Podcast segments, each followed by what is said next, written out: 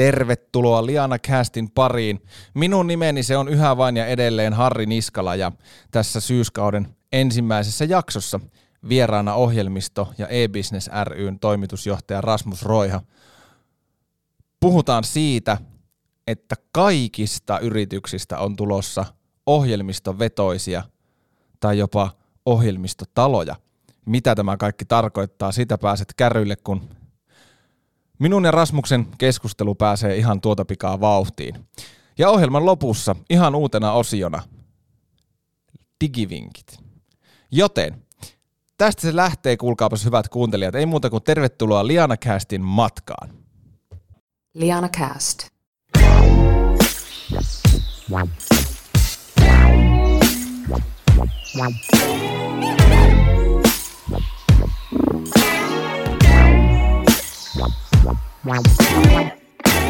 Tosiaan vieraana ohjelmista e-business ryn toimitusjohtaja Rasmus Roiha. Morjesta Rasmus ja tervetuloa Liana Kästi. Hei sä pääset avaamaan syyskauden ja olemaan ensimmäinen vieras, niin miltä tämä niin kaikkinensa nyt tuntuu? No kivahan se on päästä avaamaan syyskautta teidän kanssa ja kiitos, että saan olla tässä messissä ja tähän syksyhän tietenkin liittyy tänä vuonna huomattava määrä tämmöistä jännityksiä ja odotuksia Kyllä, milläs mielellä pakko nyt kysyä, aihe ei, ei varmaan ihan hetkeen meidän maailmastamme poistu, niin miten, miten sulla kevät ja kesä meni ja minkälaista tuo korona-arki niin työ, työn puolessa oli? No olihan se uuden opettelua tavallaan. Toisaalta me ollaan toimialalla, jossa on hirveän jo tuttuu tämä, että tehdään etänä ja tehdään tehdään tota, ryhmissä, jotka on hajautettuja tiimejä ympäriinsä. Ne voi olla eri aikavyöhykkeillä tai samoilla ja, ja, ja näin, että siihen oli tottunut, että tietenkin se, että oli, oli tota junioreita kaksi kappaletta, ekaluokkalainen ja nelosluokkalainen siinä vaiheessa tässä yhtälössä mukana, niin te, teki tämmöisen niin kuin arjen ja työn rajat meni niin kuin aivan lopullisesti sitten niin kuin pois, pois pelistä, että, että oli, oli vaan semmoista yhtä tekemistä monta kuukautta. Mä luulen, että aika monelle toi kesäloma tuli oikein hyvään hetkeen. Aivan varmasti.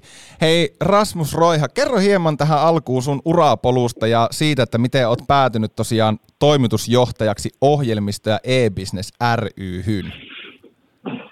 Joo, siis mähän on, en ole mikään yhdistys tai, tai, tai muu tämän tyyppinen järjestö henkilö ollut. Mä oon perustanut softa-yrityksiä vuodesta 1998 lähtien. Eli 1998 perustettiin kundien kanssa Small Planet LTD, ja, ja me tehtiin siis neljällä mantereella pääosin teleoperaattoreille white label mobiilipalvelut. Ja tämä on sitä aikakautta, jossa vanhemmat, varttuneemmat kuulijat ehkä muistaa, että puhuttiin SMS puoleen oli meidän vappi, ja sitten tuli mobiili-internet, ja me tehtiin Suomessa semmoista kuin radiolinjan DJ Eskoa ja Datenet Mobilea ja Zedille, Zed, joka oli tota, Soneran alainen tämmöinen tytäryhtiö, Fisupelejä ja kaiken näköisiä soittoa logo, Java-peli, jakelu- ja julkaisu- ja laskutusjärjestelmiä. Eli mun alku on siellä 98 viiva, viiva tota, 2008 tehtiin about sitä yritystä, niin,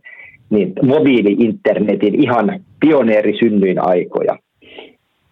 Ja, ja siitä eteenpäin niin toinen, toisen firman perustettiin sitten 2005 siinä vähän rinnalla menin Jippi. Muistatte varmaan tämmöisen Jippi-operaattorin Suomessa. Kyllä, kukapa voisi unohtaa, varsinkin tämmöisenä Ysärin, äh, Ysärillä lapsuutensa eläneenä, niin en, lämpimät muistot Jippiistä. Okei, okay, Jippi oli, oli laajentunut Venäjälle ja Baltia, Baltian maihin myöskin, ja, ja, ja näiden, näiden tota, Jippi lähti vetäytyy sit sieltä, niin me otettiin mun to, tokassa yrityksessä laikassa, niin otettiin nämä teleoperaattoriyhteydet ja nämä SMS-yhteydet, mitkä he ovat rakentaneet myydäkseen logoja ja soittoja ja muuta Venäjällä Baltiaan, niin 27 teleoperaattoriyhteyttä Venäjällä ja yhdeksän sitten Baltian kolmessa, eli, eli Eesti, Liettua ja Latviassa, niin rakennettiin tämmöinen SMS payment-systeemi. Eli tämmöinen tavallaan e- ensiaskel siihen, mikä nykyään olisi joku niin kuin mobile pay-tyylinen, eli mikromaksamista SMSn, yhteen, SMSn kautta, niin tuommoiseen maankolkkaan, jos ei ole siis tämmöistä postpaid-mahdollisuutta hirveästi, esimerkiksi luottokortteja ei käytetä.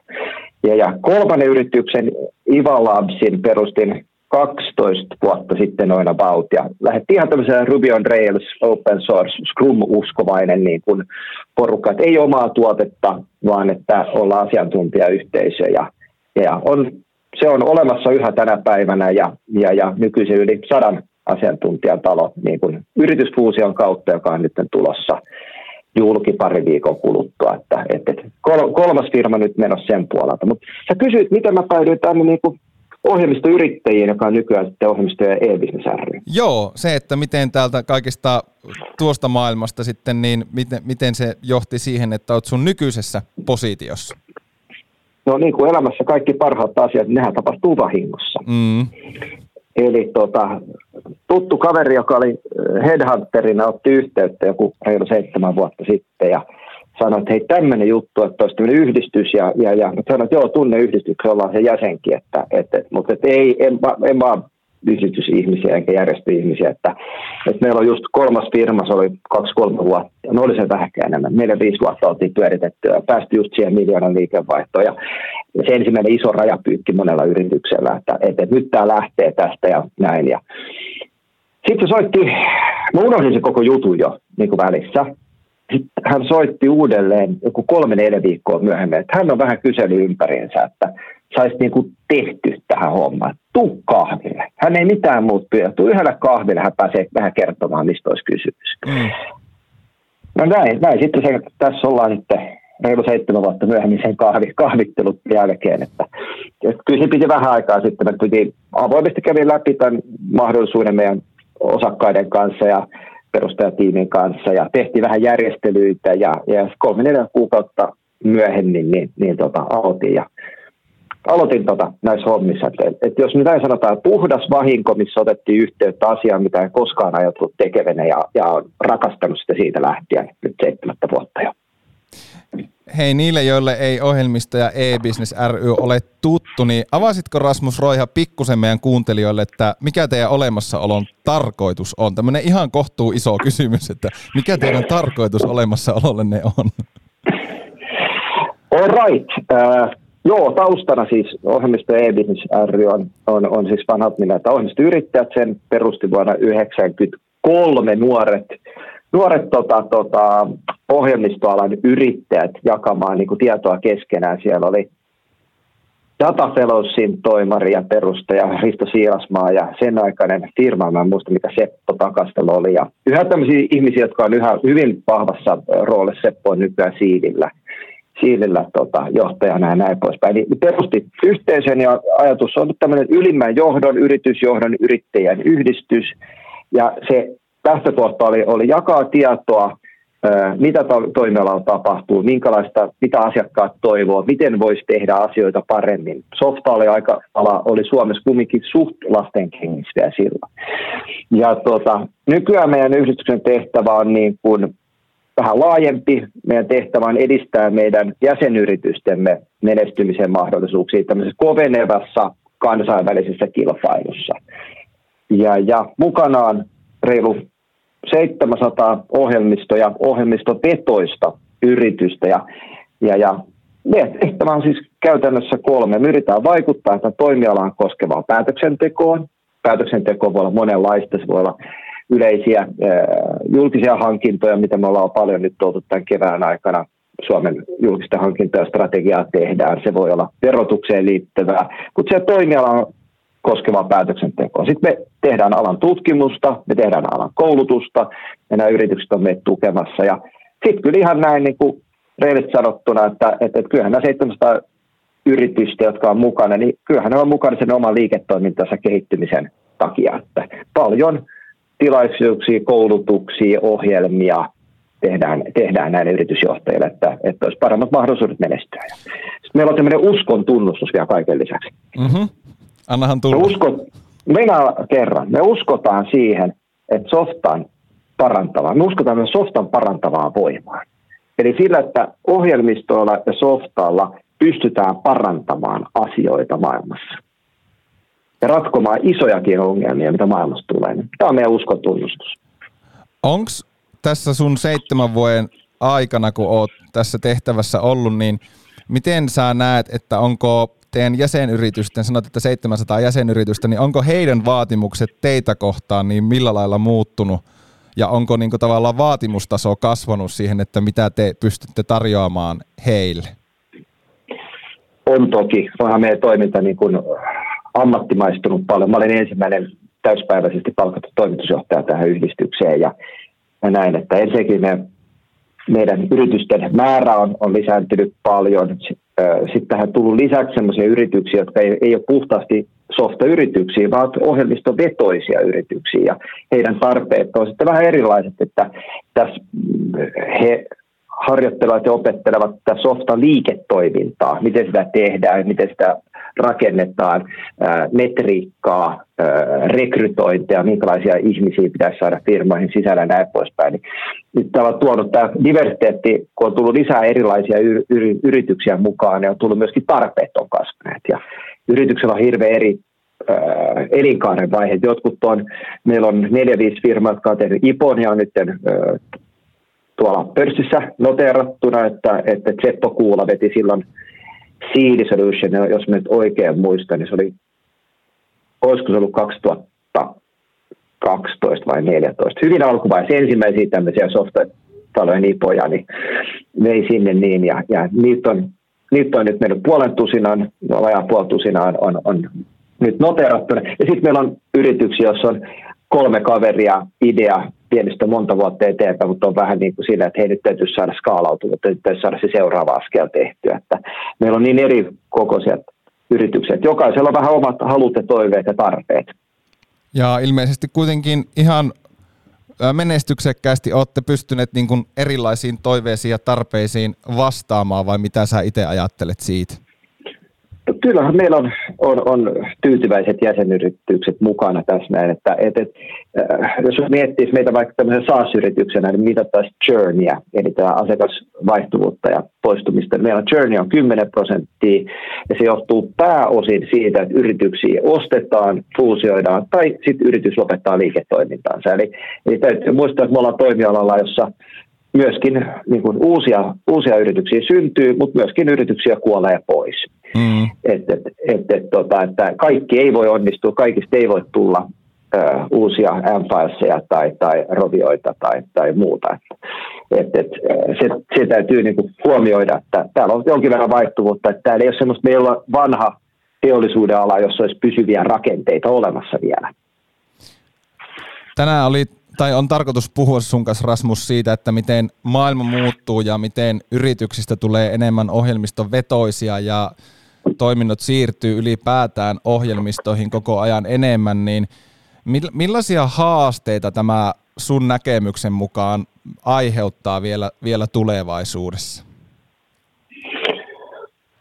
Ah.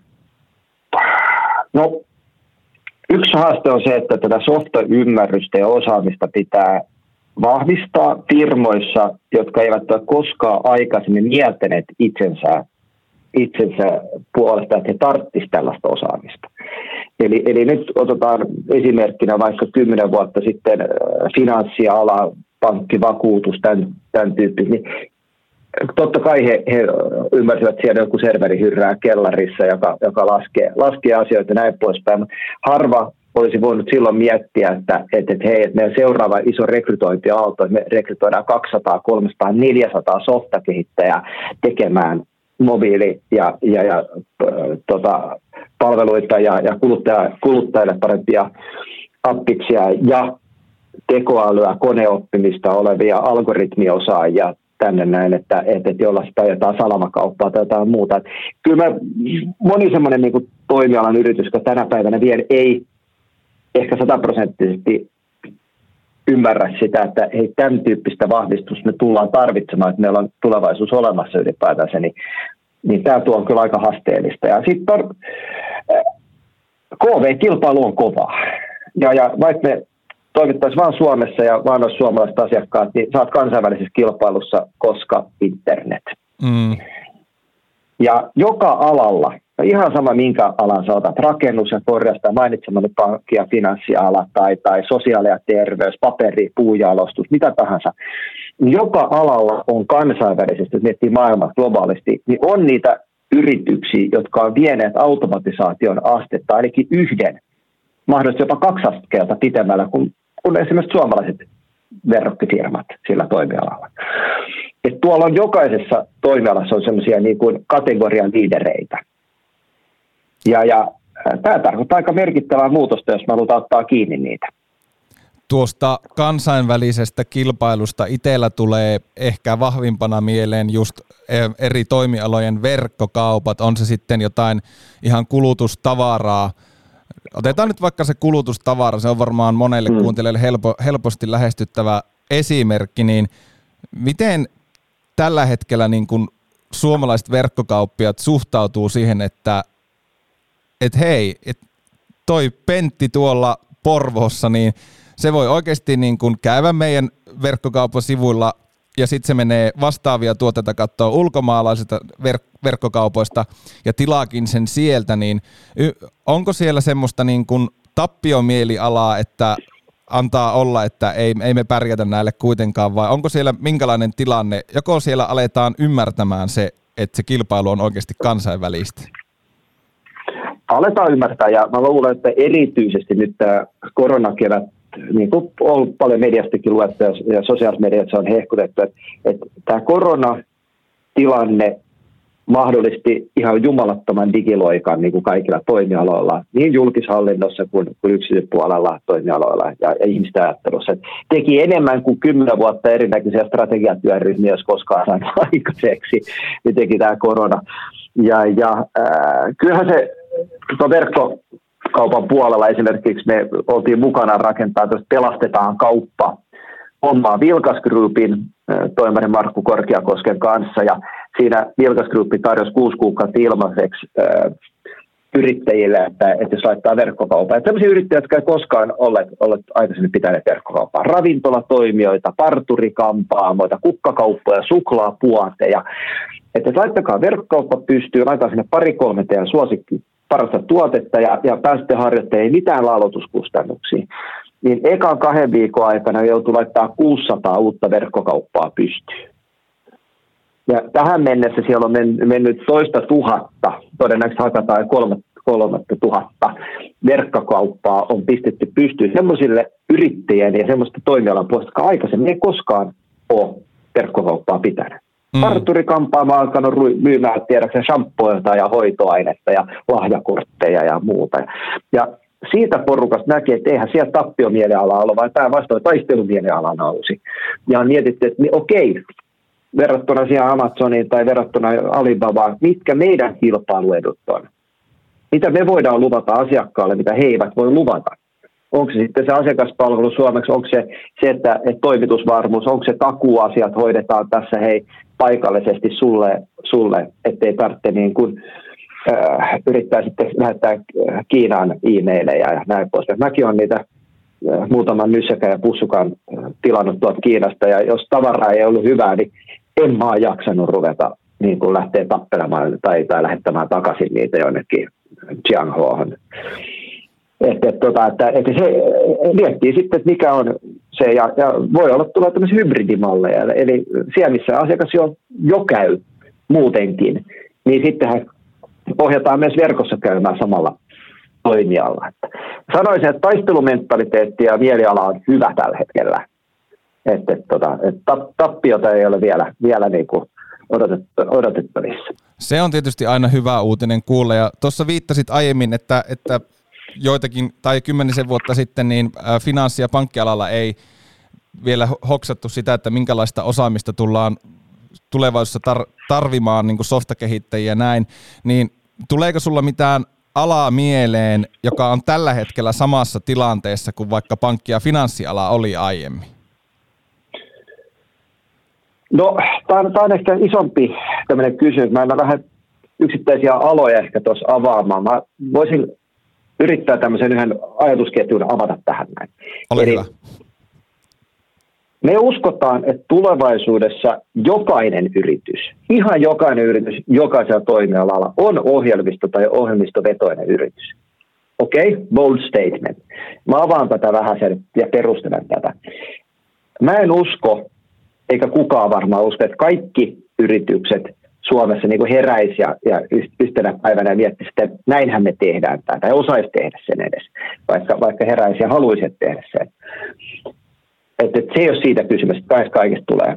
Mutta samalla mä uskon ilman niin kuin yhtään epäilyksen häivääkään, että jokaisella toimella tulee olemaan niitä yrityksiä, jotka ohjelmistojen niin avulla, joko omien ohjelmistojen, mitä kehittää itse, tai sitten kolmasen osapuolen ohjelmistojen avulla. Ne tulee pystymään olemaan tehokkaampia, ne tulee olemaan tuottavampia, ne tulee olemaan niin kuin markkinassa vahvempia tämän satsauksen takia. Ja heikot yritykset toimialalla joko A kuolee pois, tai sitten nämä vahvat tulee ostamaan ne saadakseen se asiakasryhmän tai sen maantieteisen alueen. Ja siinä tilanteessa valitettavasti kauppahinnat ei ole kovin mairittelevia enää siinä vaiheessa.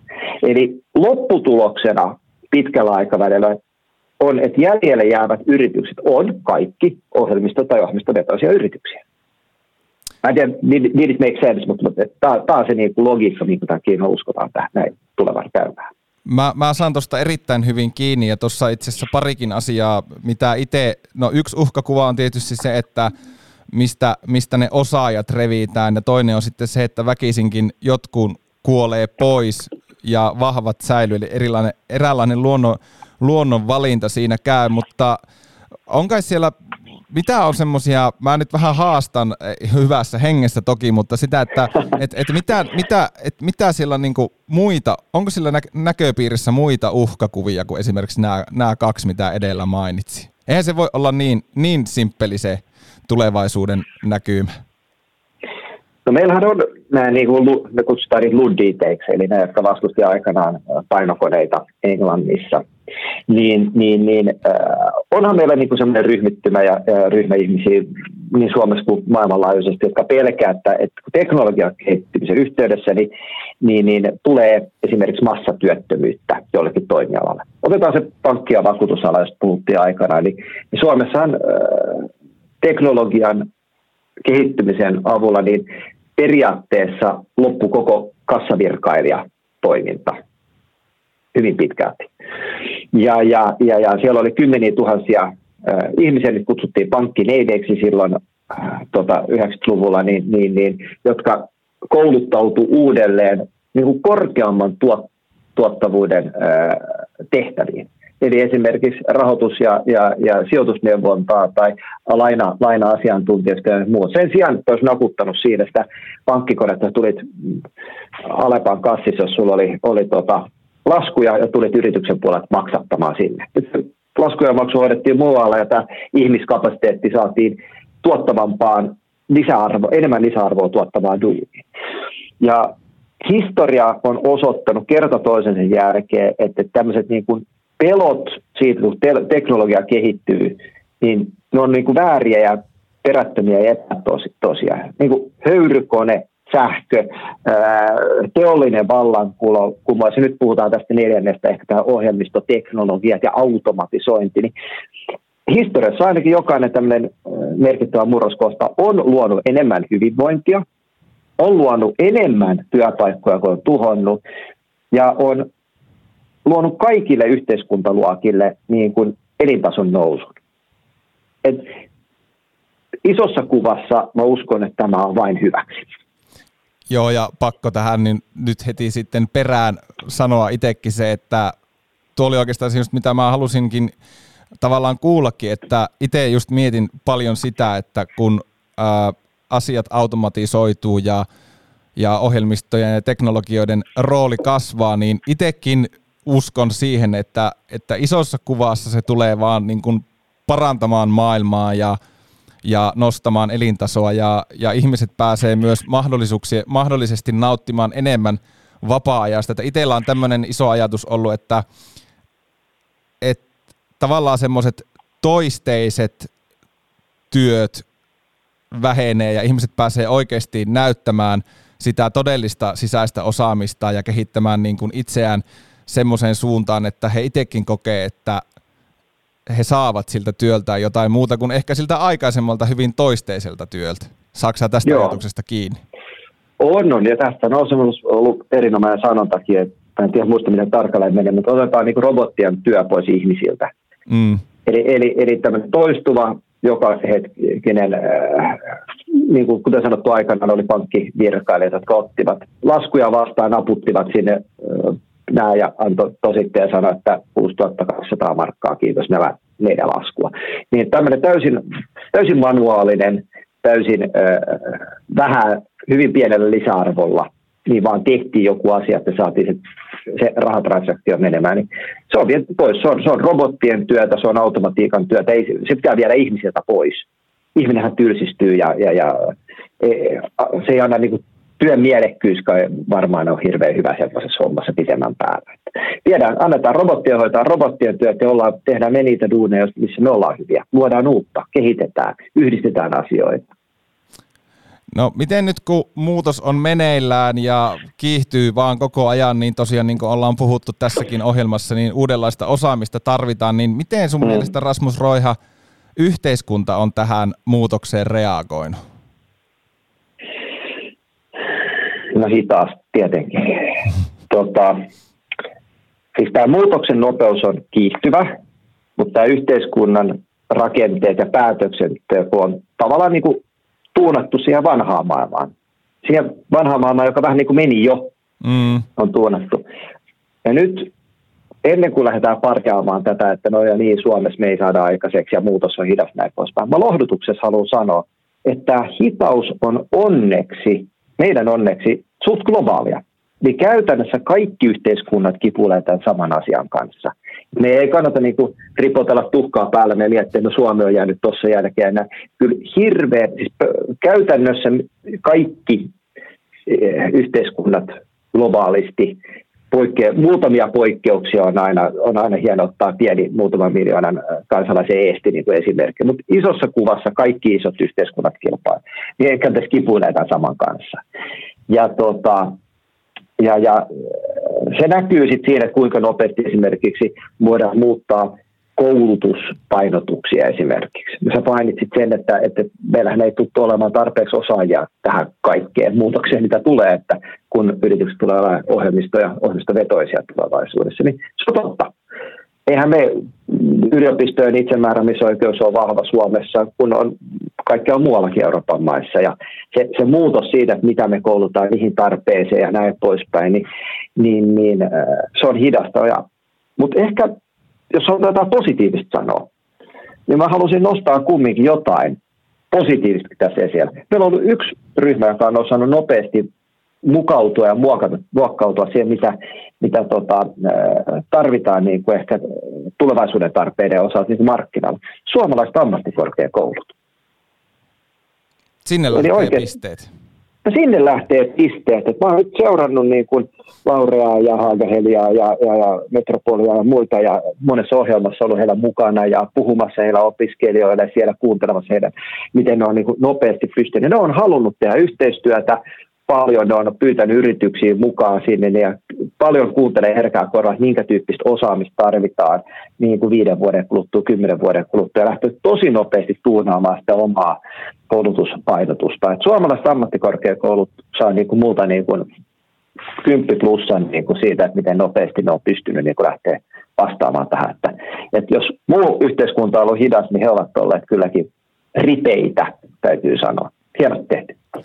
Liana Kästin vieraana tässä syyskauden ensimmäisellä jaksolla ohjelmista ja e-business ryn toimitusjohtaja Rasmus Roiha. No sen lisäksi, että tässä meni pisteet ää, ammattikorkeakoululle, niin paljon on myös sitten yksityisiä tahoja, joiden kautta ymmärrys ohjelmistoa ja ymmärrystä ohjelmistoa ja koodaamista vasta, äh, kohtaan voidaan kehittää. Ja yksi näistä, missä olet itsekin mukana, niin on Mimmit koodaa ohjelma. Niin Kertoisitko meille, että mistä siinä Mimmit koodaa ohjelmassa on kysymys?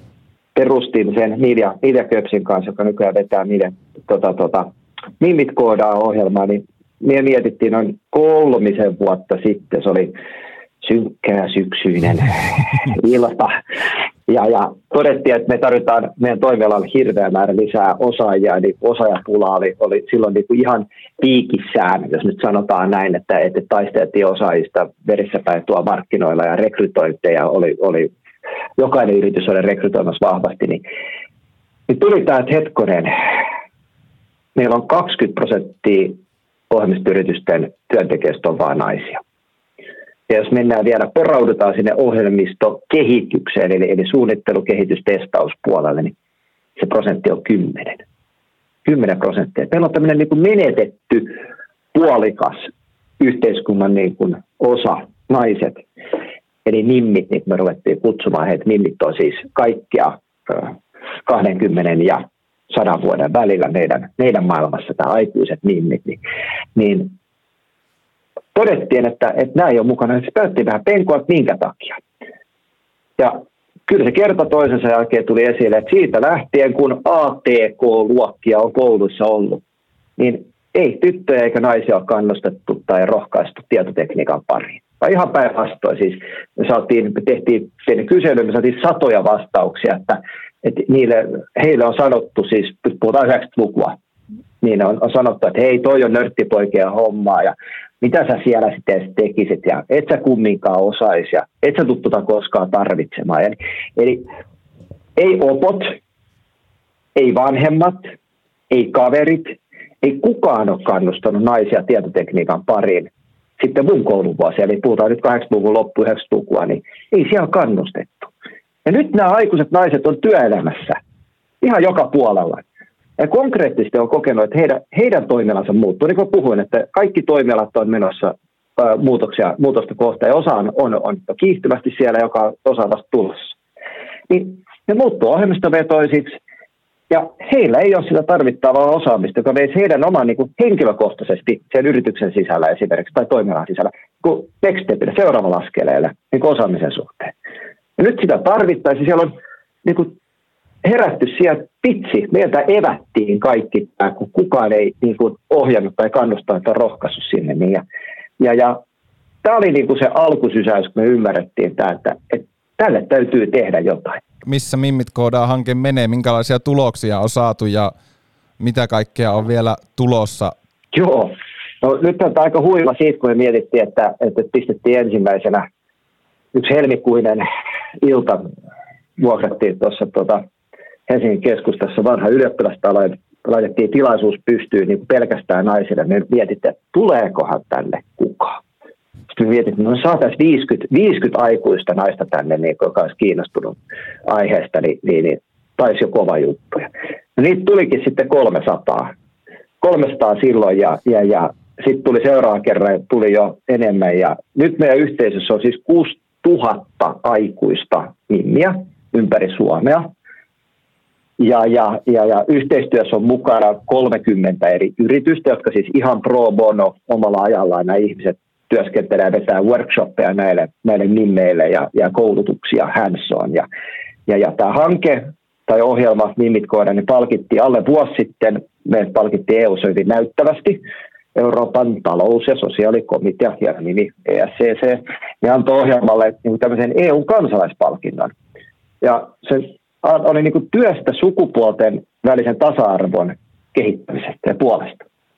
Ja, ja jos miettii sitä, niin okei, mä en ollut miettiä, että onko toi niin iso juttu. No, 177 ohjelmaa 27 Euroopan maasta haki tätä palkintoa.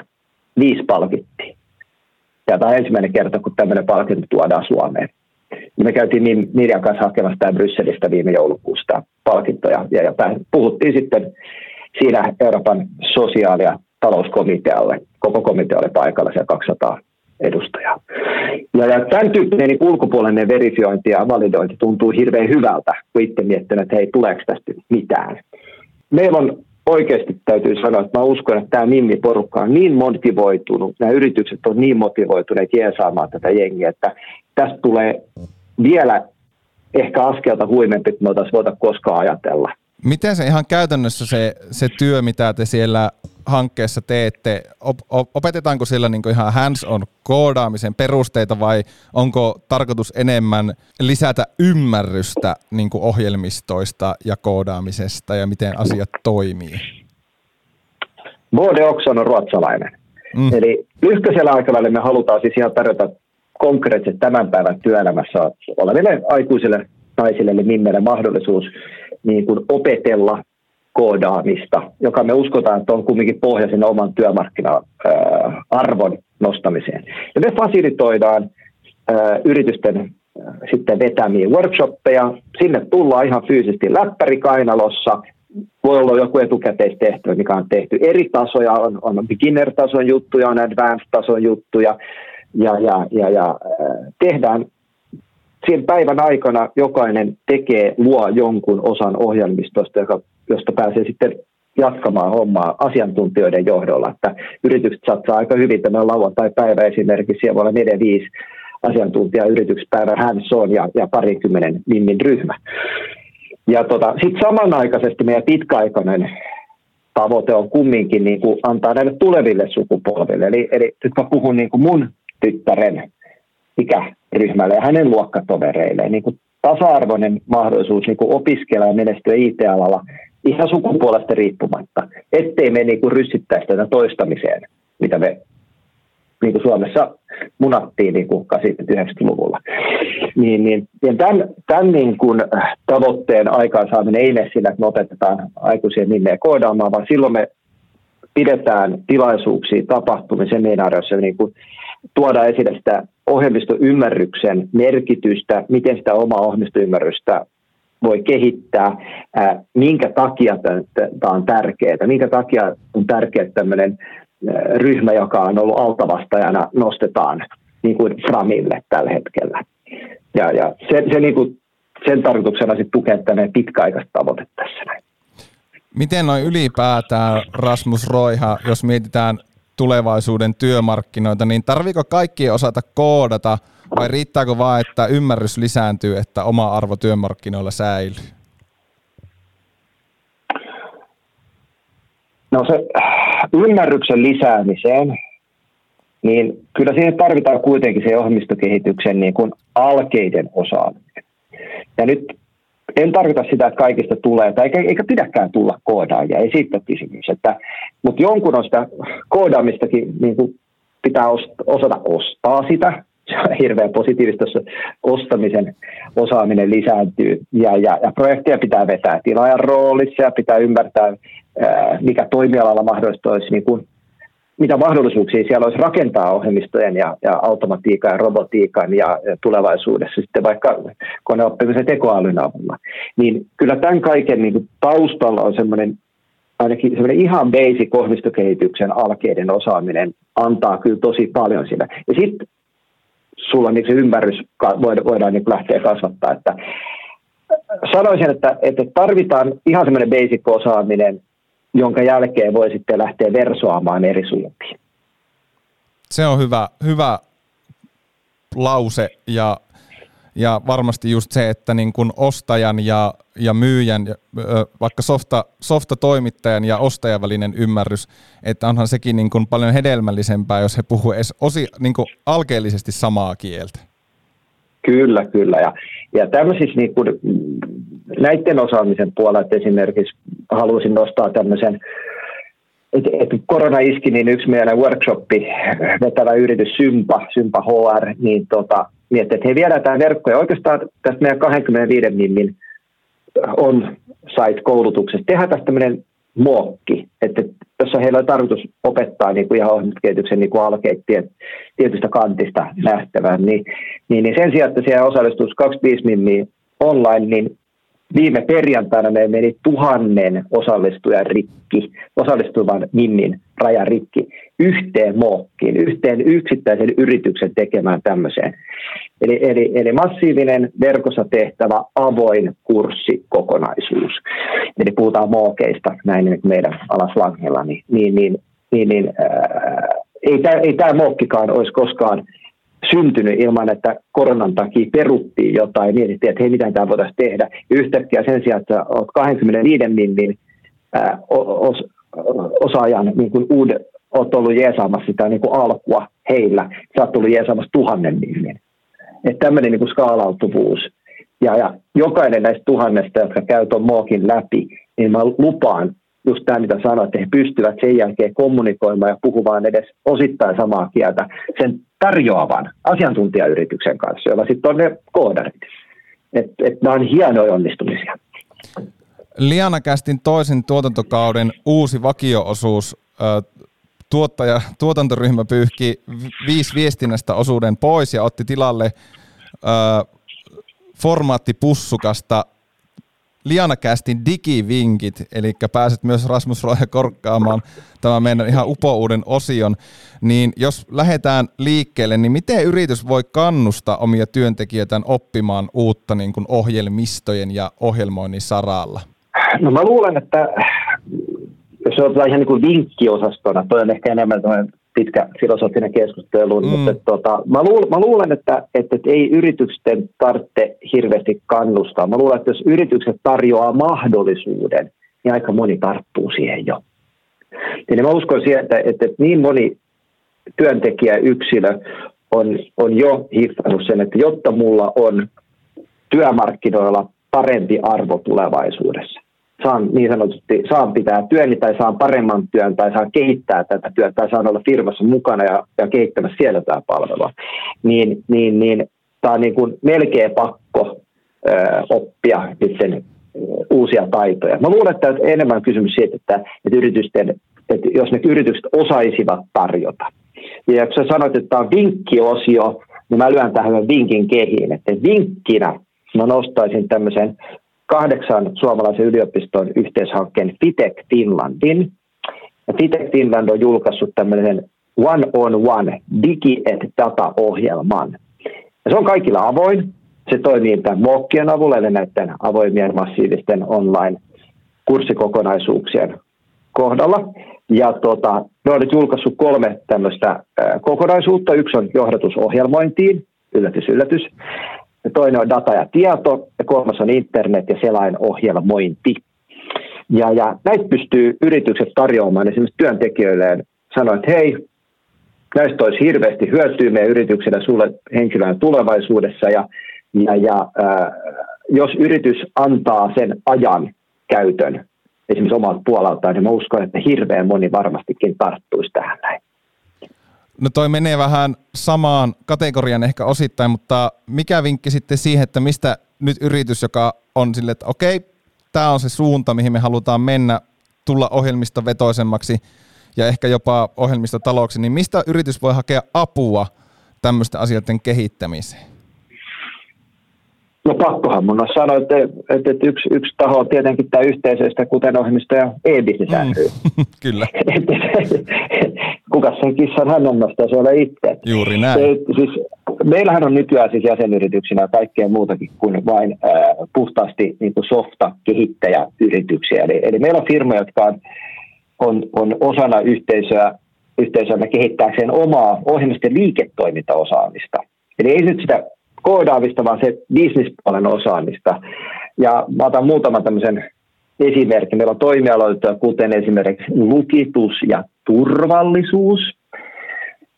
Kukaan ei osaa arvata, kysymys abloista.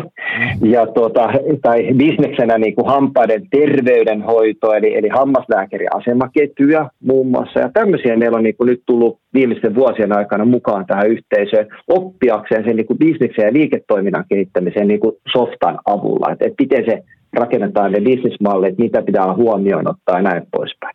Niin tämä on niin kuin yksi yhteisö ehdottomasti. Ehkä toisena mä nostaisin jonkun tyyppisen tämmöistä niin kuin innovatiiviset avoimet kehitysyhteisöt. Eli me tuttavallisesti kutsutaan niitä vähän tämmöisiksi niin hackathon-jengeiksi. Mm.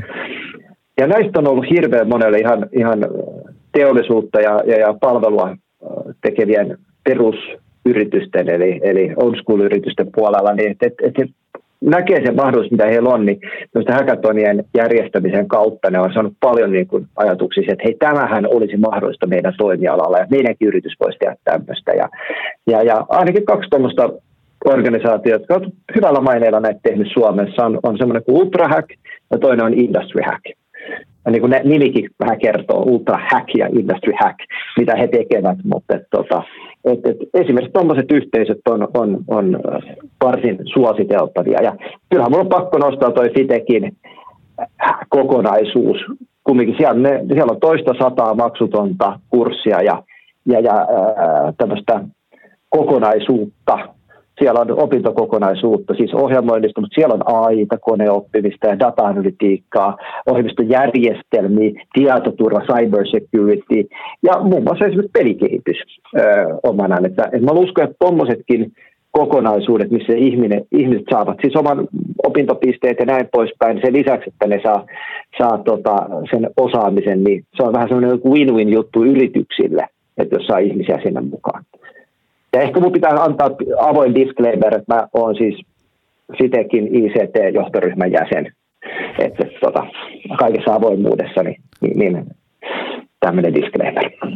Tulevaisuutta on mahdoton ja toisinaan vähän hölmöäkin ehkä ennustaa, mutta mihin trendeihin ohjelmiston vetoisuudessa ja tässä ohjelmistomaailmassa niin olisi hyvä varautua seuraavien vaikka 5-10 vuoden aikana? Onko sulla, ootko kattanut kristallipalloon? Joo, joo. Onneksi tuo historia antaa vähän viitteitä tulevasta aina. Se vähän helpottaa tätä asiaa, mutta tuota, Mulla on kolme tuommoista trendiä, jotka mä uskaltaisin avata tähän näin, vaikka, vaikka niin kuin sanoit, että se on aina riskialtista, riskialtista katso, yrittää tulevaisuutta ennustaa.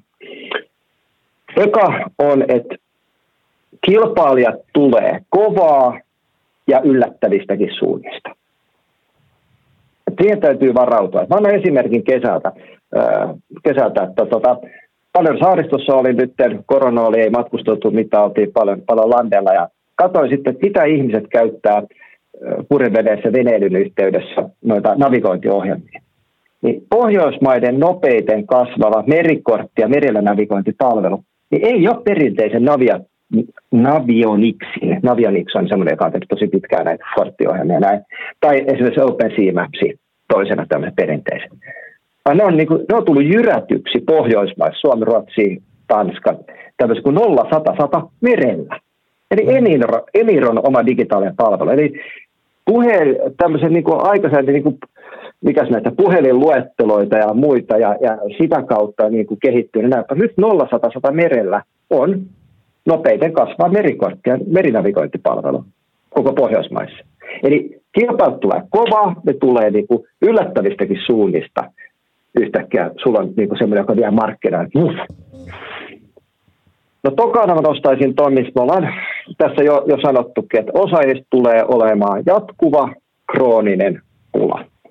Ja, ja yritykset ei voi luottaa, että koulutusjärjestelmät missään Euroopassa pystyy tuottamaan siinä määrin osaajia kuin mitä, äh, mitä tämä markkina kehittyjä tulee tarvitsemaan.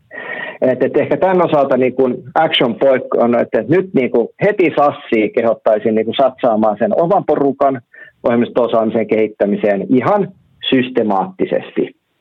Et, et, koska niitä ei tule olemaan tarjolla. Meillä on ollut, olla eletty sellaisen yltäkylläisyyden ja ihanassa tilanteessa, missä on ollut siihen tarpeeseen määrään sopiva määrä tulee uutta koulutettua porukkaa, mutta se on nyt mennyt.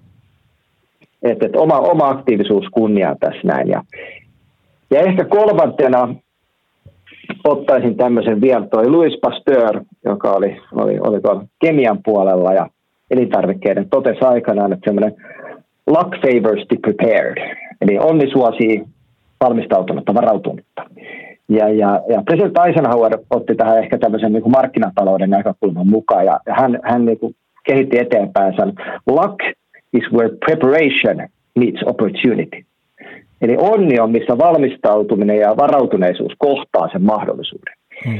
Ja tähän mä ottaisin sen, että, että sitten kun löytyy se oikea todistettava product market fit, eli, eli, eli palvelulle, mitä tarjotaan, alkaa löytyy markkinoilta imua, ja huomaat, että ei tätähän menisi, niin suomalaisten yritysten pitää olla valmis skaalaamaan toimintoja – ei kymmenen, ei sata, mutta niin kuin tuhatkertaiseksi ja nopeasti. Tämä on ainoa tapa, millä luodaan kansainvälisiä menestyjiä. On sillä, että, että, että ollaan valmiita, sitten kun se niin kuin sweet spotti löytyy, niin skaalaamaan niin kuin rajusti ja nopeasti. Ja siihen riittää tietenkin tämän onnen saavuttamiset, että ollaan varautuneet, ollaan valmistautuneet siihen, niin kun se mahdollisuus tulee.